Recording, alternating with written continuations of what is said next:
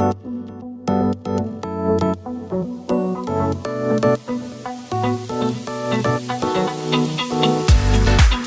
is Impressive Growth Masters, the podcast created by marketers for marketers. Keep up to date with everything from retail to tech and beyond. Join your host, Robert Tadros, in conversation with CEOs, CMOs, and the true masters of business and growth marketing. Hello and welcome to the Growth Masters podcast. I'm your host, Robert Tadros. Joining me on the show today is Cameron Lawson, the General Manager of Marketing and Digital at Best Friends Pets. Previously, Cameron was the Head of Digital Marketing at both Forever New and Cotton On. He served two years at each, each organization. Prior to that, he was a Business Director at Chanel, a wealth of experience, and I can't wait to start the conversation. Cameron, welcome to the show, my friend.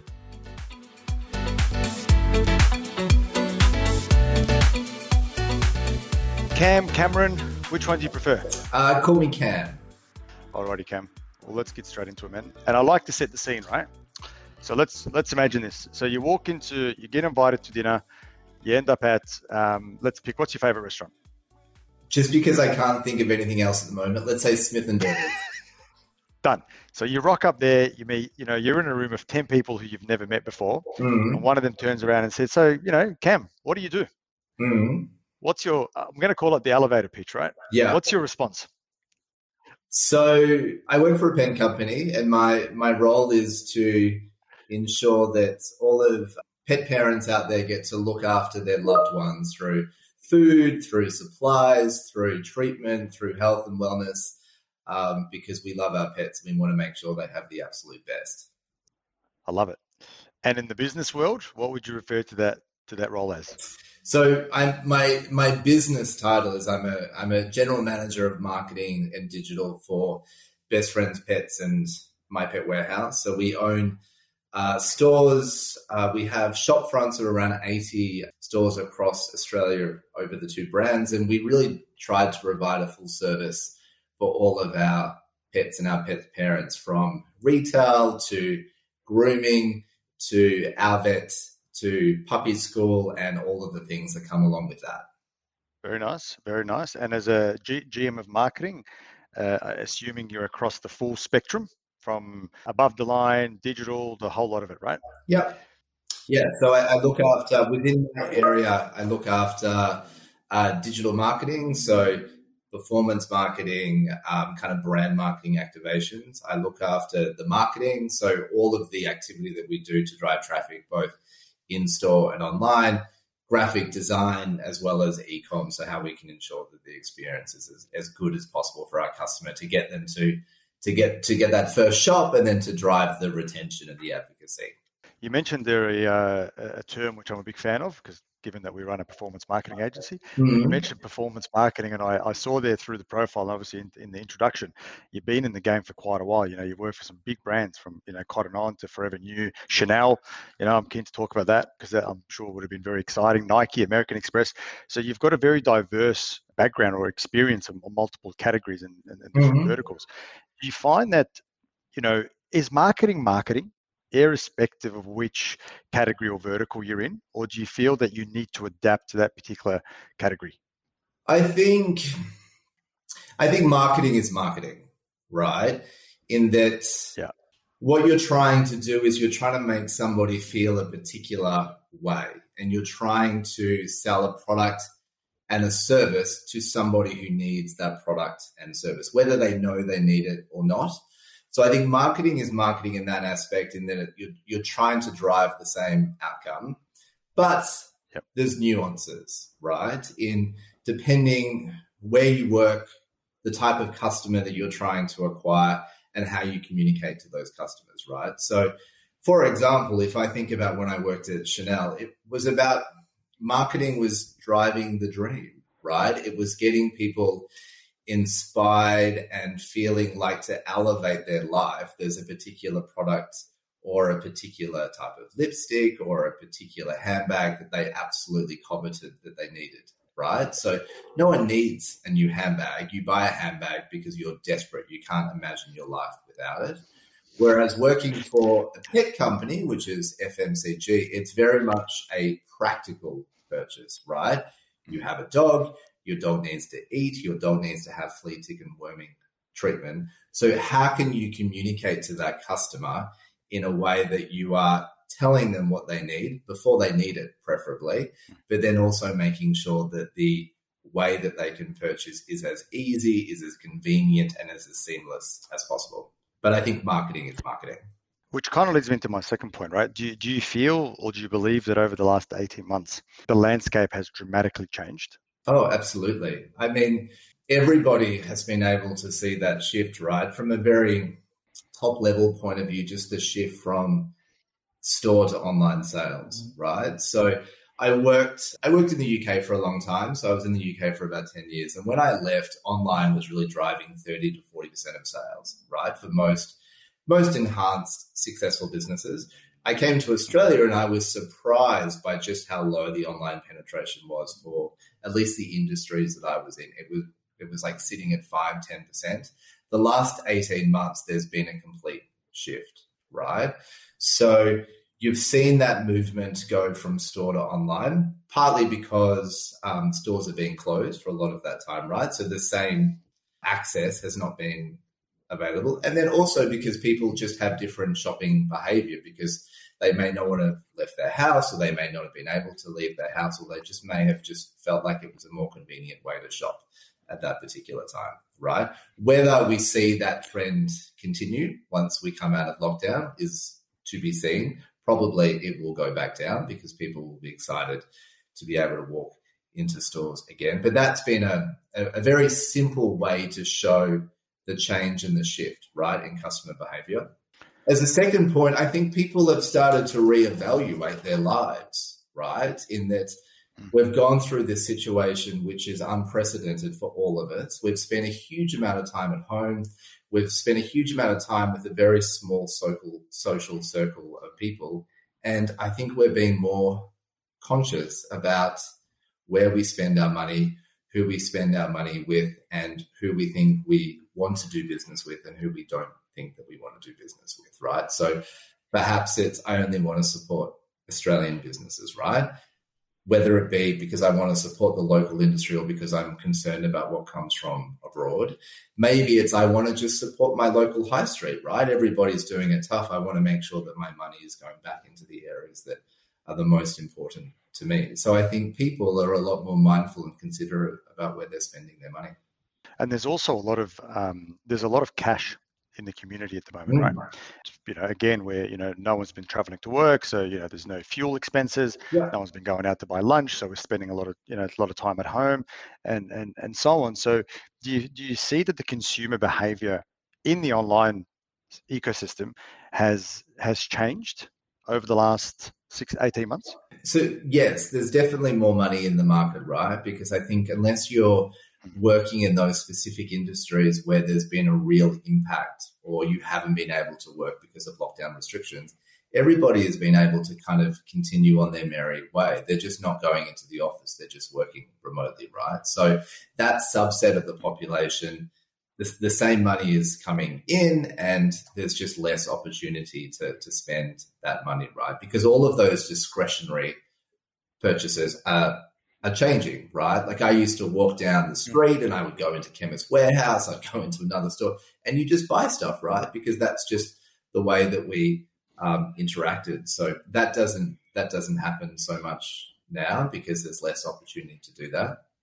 So if I think about my own personal spend behavior, I purchase less because I, I, I need less, right? Like I, I work for fashion brands. I don't think I bought an item of fashion for close to two years because there hasn't been any point right. But I have re I've pivoted a lot of my spend in other places. Yeah. So I spend more on my on my kids because they have more time at home. So books and toys and all of those things. I spend more on my dogs. And that's certainly what we've seen within the pet industry over the last 18 months. People had a lot more time they had a lot more um, disposable income. So what do they do? They all go out and they buy puppies and kittens and everything that comes along with that, right?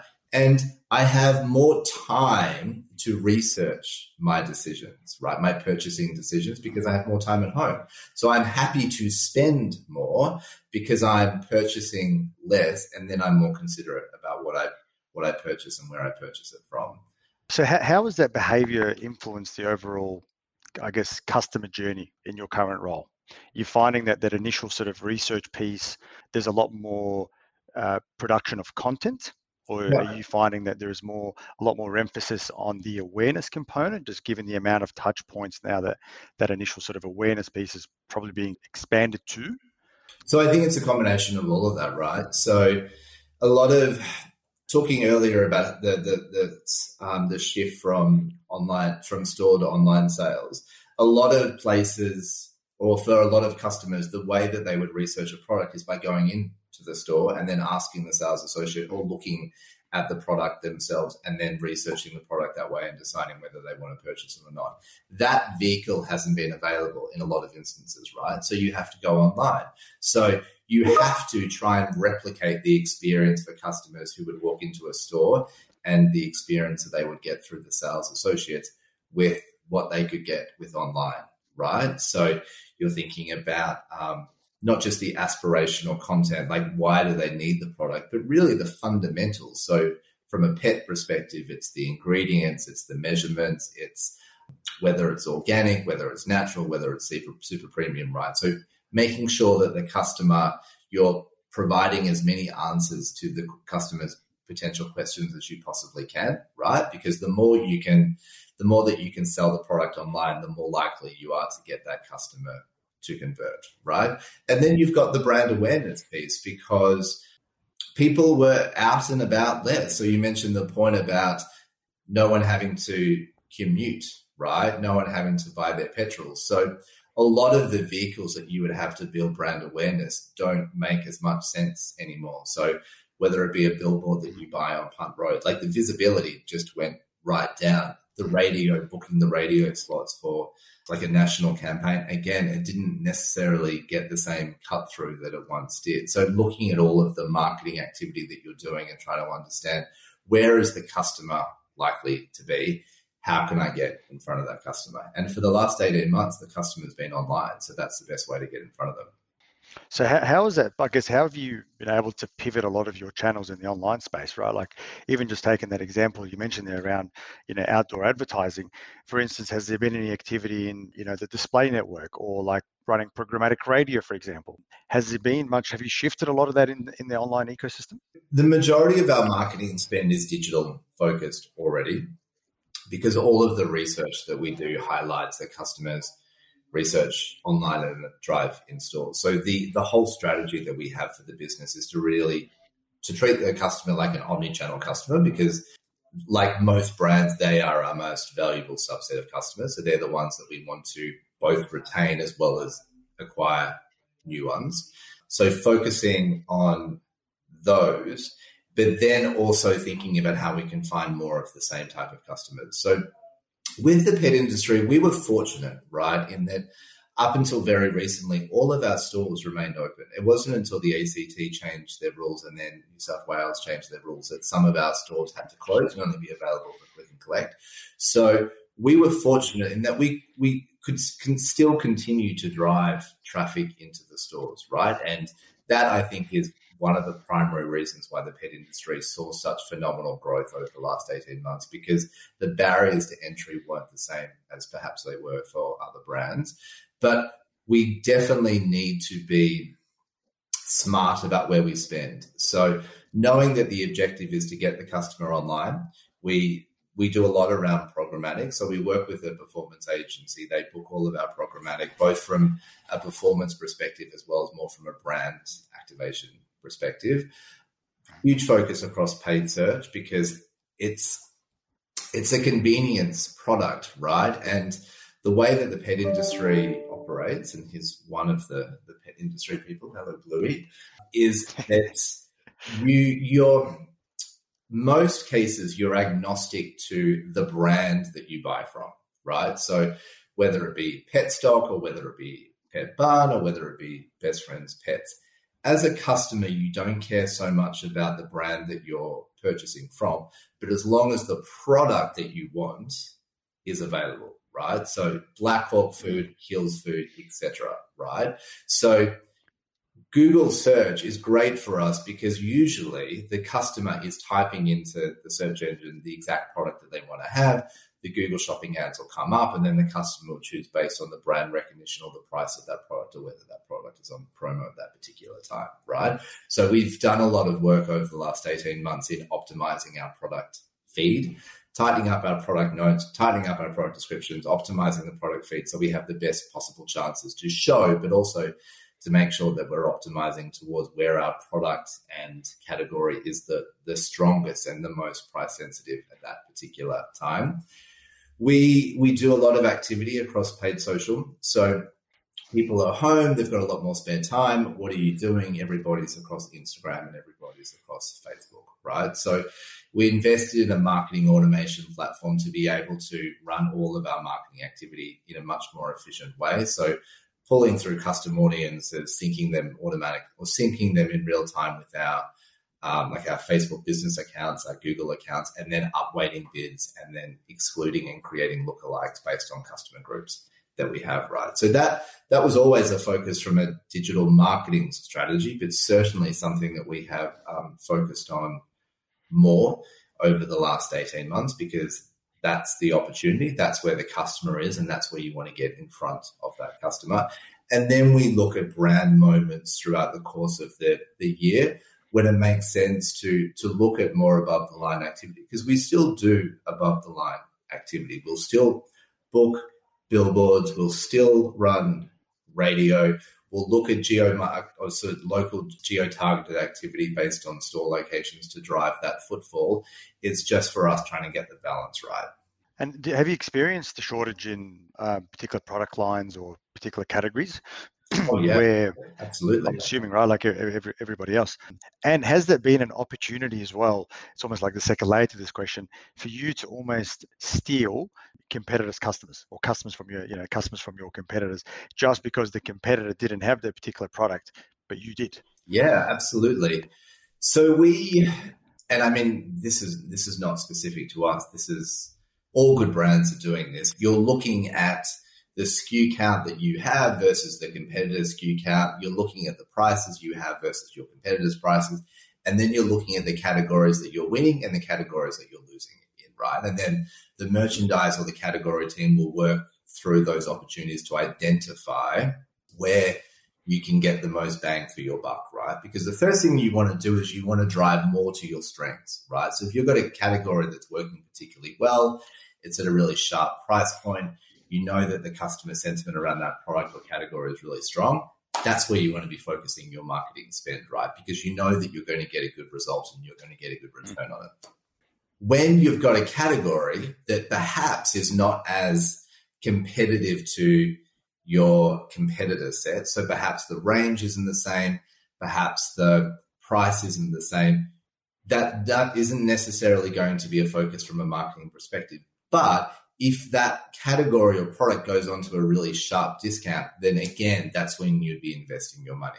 And that's when you'd really be trying to drive your visibility over a particular time when you are really sharp in the market, right? Because the aim of the game is to drive the acquisition because pets, huge industry growth, huge growth year on year. So everybody's trying to get that first shop and then you drive the retention through your own channels to get the repeat shop, right?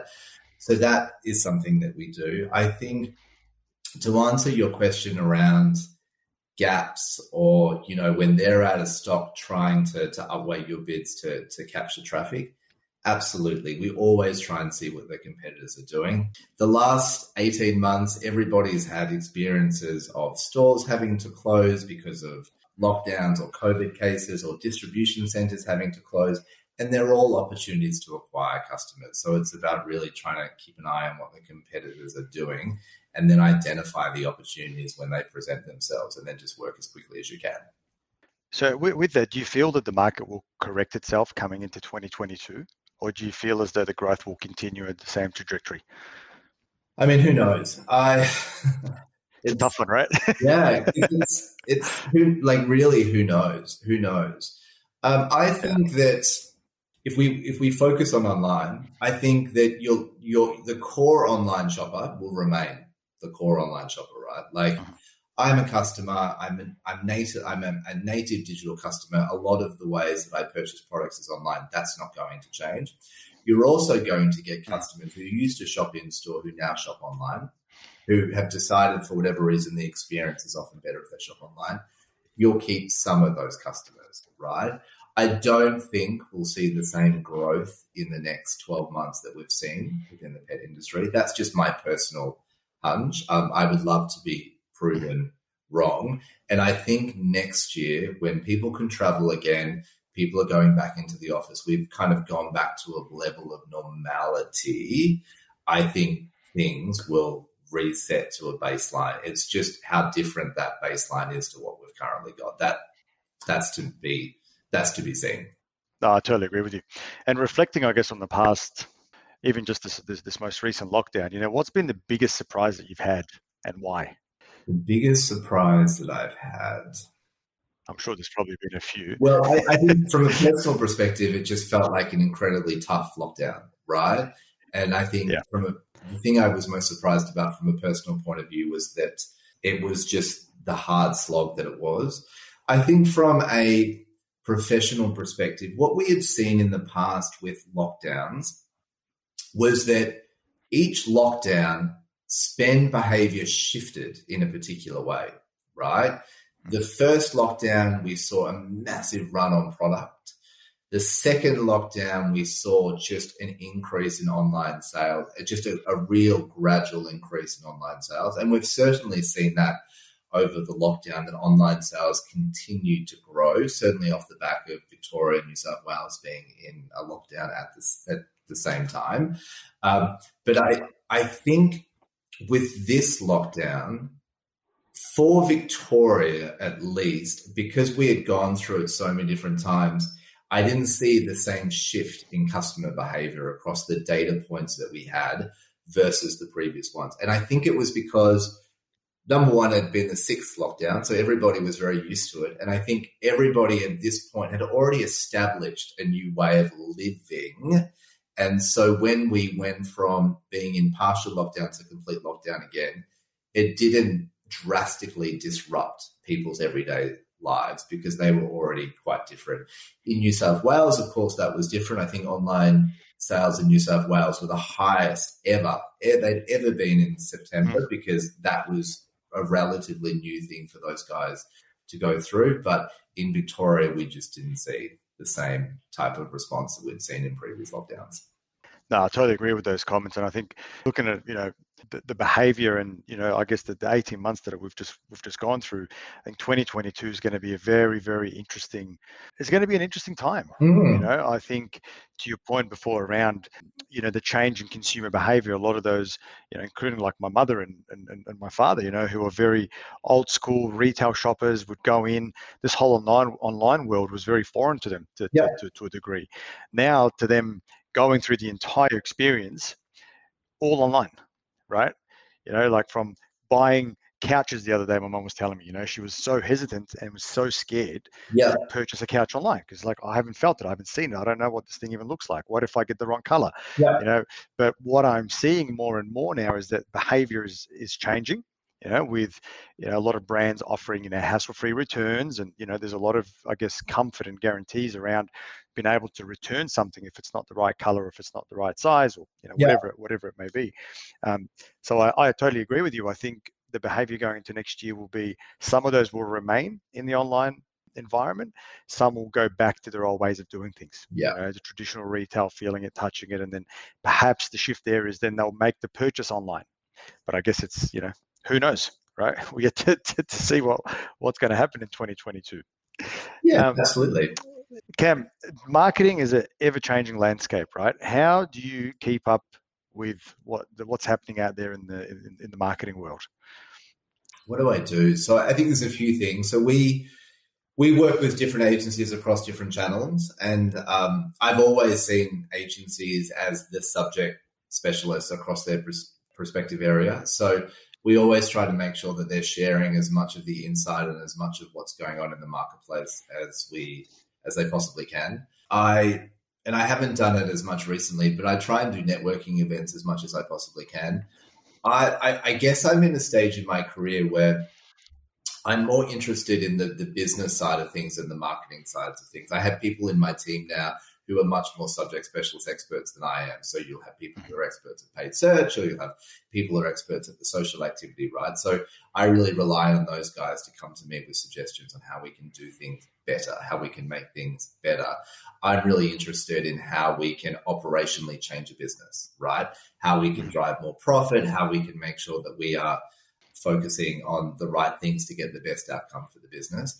And then the other area that I really try and keep an eye on is just the customer sentiment. So my experience has taught me that the most valuable resource that you can have in relation to how your business is performing are your customers, right?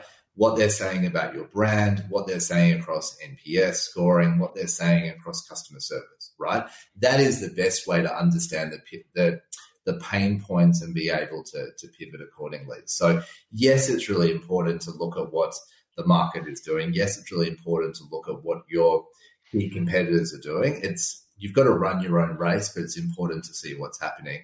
But if you're not focusing on what your immediate customers are telling you, particularly the customers that are driving the most amount of spend, then it doesn't matter all of this great stuff that you know. You're not going to be able to drive the business forward in the way that you want. Right, that's a very valid point. And again, you know, like they essentially drive the growth of that business, those top, you know, let's call them the VIP customers, right? So yeah. their feedback and insights is is critical to product, you know, performance or even the way that you personalize, I guess, their experience, right? So they don't leave you to another brand, which is something I think we found is, you know, personalization and that feeling special was something that was critical, especially during COVID, yeah. Because, you know, you said it earlier, we're all stuck there on front of the couch, you know, on Instagram and, and, and, Facebook and all social social media platforms. And at the end of the day, if, you know, if, if the competitor captures their attention at a moment in time where they're not necessarily happy with your brand, they're gone. Yeah. Right? They'll make the shift in, in seconds or minutes right? So it's a very definitely a very valid point. You mentioned an interesting point before around multi, working with multiple agencies, and I'm just I'm just curious, right? Do you find that if you appoint a different agency for a different discipline, that there's a, a bit of a blame game that goes on, right? Because it's you know one is blaming the other around performance. Well, if it wasn't if it wasn't for their creative, this wouldn't have happened, and yada yada yada. Yeah. Do, you, do you typically find that at a from a from a client perspective?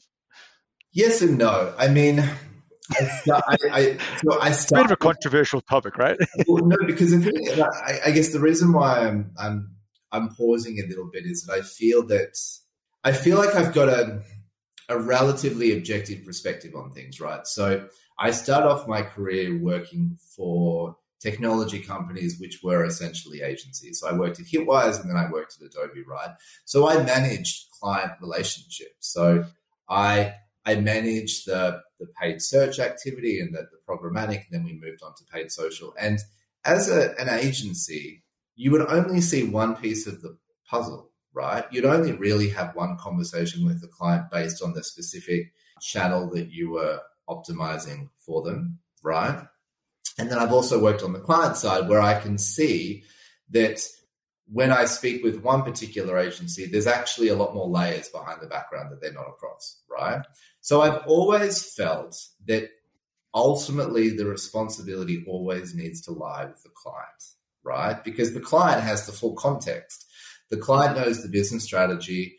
The client knows the objectives that we're working towards. The client knows what needs to happen and when it needs to happen by, right? And then their responsibility is to direct the agencies accordingly. Like, yes, agencies pr- provide strategy, and the strategy that they provide is hugely important, right? But at the end of the day, they're executing the business strategy that's being directed to them. They're not creating their own strategy, they're executing a strategy that's already been preset, right? And working on the client side, that strategy you work on for months and months and months and months and months. So by the time it gets to the agency, it's pretty robust, right? So if there are issues with the agency relationships, yes, it can sometimes be on the agency around resourcing or around expertise or whatnot. But it's usually because the client hasn't managed the situation as well as they possibly can, right? So we choose agencies because we want we want agencies that focus on a specific area and do that better than anybody else, at least in our opinion, right? So we don't work with one agency across everything. We work with specialist agencies across a lot of different stuff. But our responsibility as the client is to ensure that there's an open dialogue, that there's QBRs, there's catch ups, there's meetings across creative to segmentation to audiences, all of the things that need to happen well for a campaign to be successfully implemented. And the expectation needs to be set that agencies need to speak to one another, right? Because it takes more than one person to create a good campaign, and everybody should be as proactive as they possibly can to, to get things off the ground. But I've always felt that ultimately the responsibility of something being a success is the client. And if it's not a success, nine times out of 10, it's because the client hasn't managed it effectively. That's a great response. Great response. And I, I, think that there is a there is a culture between agencies where they almost feel like they, they step on each other's toes. And you know, you, you mentioned there, you know, like being able to be on the same QBR together, right? It's it's not like you're exposing IP that the other agency, you know, might grab onto. It's that at the end of the day, the outcome is for the client, right? That's the common denominator. It's not about this agency is going to steal something that you're producing or an IP or a piece of you know, information or whatever it may be. So, yeah, I, I think the responsibility sitting with the client makes a, a, a, lot of sense. And where applicable as an agency, we need to always be conscious, I guess, of the fact that we contribute to that overall business approach or that business outcome right? Um, and that when things don't necessarily go to plan, that it can't just you know fall everything on just the agency itself, right? There's there's generally you know mo- multiple moving parts. Absolutely, and I mean, I yeah. I think yeah. the the end result doesn't automatically dictate the process it was to get there, right? So sometimes things just don't land the way that they want, but that doesn't mean that not all of the right things were done at the right time to to get to that result, right? So I feel that the best agencies are the guys who really try to embed themselves with the businesses they work with, right? So when I was at Adobe, that's what I really tried to do. I really tried to imagine myself as actually part of their marketing team. I wasn't the agency, I was part of the marketing team. And so I would insist on coming to meetings. I would just invite myself to meetings, right? Often they would say no often they would say yes, right? But I felt like if I was able to build that relationship, it wasn't that traditional client agency relationship. It was much more of a collaboration. And so I think that's that's the first opportunity for the relationship to work well. And the second opportunity is for and for agencies it's difficult, right? Because again, because they normally can only see one piece of the puzzle, they don't necessarily have visibility of all of the um, stuff that's going in the background and all of the constraints or the pivots or the changes, right? They just see the end result, which is sometimes the client go, oh my God, just fix this for us, right? We've had to change the approach, just fix it. Yeah. And sometimes agencies have to do that. But I think another way to really build that relationship is for agencies to be confident to say no, right? To, to say no, to suggest something else, to bounce a different idea back at the client yes, it may be overlooked or decided, no, that's not the right approach. But I think where I've noticed mistakes happening in the past is that the client will say, let's do this, which is not the right thing to do, right? And the agency will do it as directed. And then the end result is not what anybody wants, right? And if you go back to the whole objective of bringing in agencies to bring in those subject matter experts into the business, right? To provide that capability that's not already there available. To not be able to bounce ideas back and forth seems like a waste. And it's a very, very interesting point you bring up, right? Because I, I, believe it comes down to the relationship that the agency and the business have together, right? Because in a lot of instances, to say no to a client, whether it is in a, you know, as, as a diplomatic way, a lot of uh, let's call them, you know, the client service or the, let's say even the performance director that owns the relationship with the client, that's completely outside of their comfort zone, right? Because at the end of the day, the mentality is that, you know, we work with this client and at the end of the day it's you know they're directing the strategy or the approach and we complement it and i find you know found in my uh, 12 or 13 years of experience in the agency landscape that it's a it's that hard, it's having that hard conversation to push back with reason. Yeah. Right? Um, and not just pushing back for the sake of pushing back, but pushing back with a solution as well. Yeah. Rather than just look, no, this is not going to work.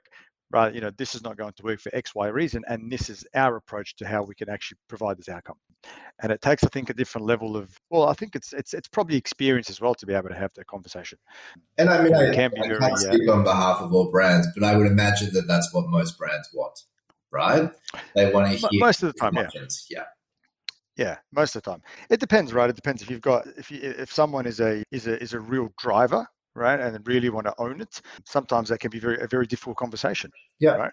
And, and hence, I always bring it back to the relationship that two people have, and earning, I guess, that trust or that authority to be able to make a recommendation that is against what the directive is. I think is, is, generally pretty pretty important. Yeah. So Cam, what does the future look like over the next 12 months for, for you guys? You know, what's on the agenda? You got big plans? Yes, I mean we we've got very big plans. Firstly, we want to just make sure that we continue with our business objective of ensuring that our our pets have happy and healthy lives. We're looking at opening up new stores because we see Okay, great.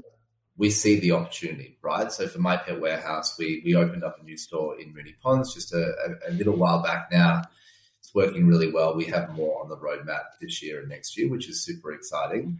We want to continue to service our customers because we've spoken a lot about marketing and driving that acquisition and driving that first customer, but really the opportunity for us, as is with all brands, over the next 12 months is to take that marketing investment that we've made to drive acquisition and really drive that retention and that advocacy of our customer database, right? So we really want to get our customers to to shop more often. We want to get them to buy more things, not just because we want their money, but because we feel like we have lots of great services and products that they can definitely benefit from. So looking at our loyalty proposition, looking at the way that we segment data, looking at our customer lifecycle journeys to ensure that we're upselling and cross-selling and telling customers about complementary products that we think that they would like.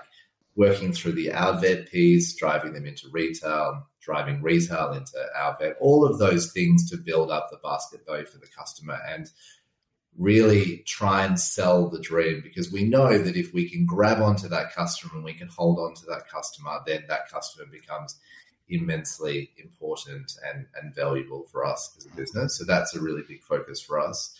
Um, and it's just it's just going with the knocks and the punches. Like I think what the last 18 months have taught everybody who who works in marketing or in business is that you don't know what's around the corner. And we've all learned a huge amount, right? Because so many things have changed and pivoted and you've had to go through times when you can be quite strategic and then you've had to go through times when you have to be very tactical right because there's very immediate things that need to be resolved on the fly so just keeping ourselves nimble and making sure that we can continue to do that for the next 12 months and beyond that And if I if you had an extra million bucks worth of budget, where would you spend it?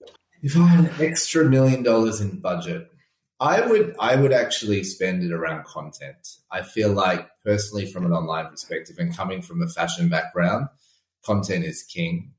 And not only does it help drive conversion rate and build that brand advocacy, but it helps drive SEO value, authority, traffic through to the website, etc. So I think if I had a million dollars, I would spend the vast majority on building out really great content for our customers.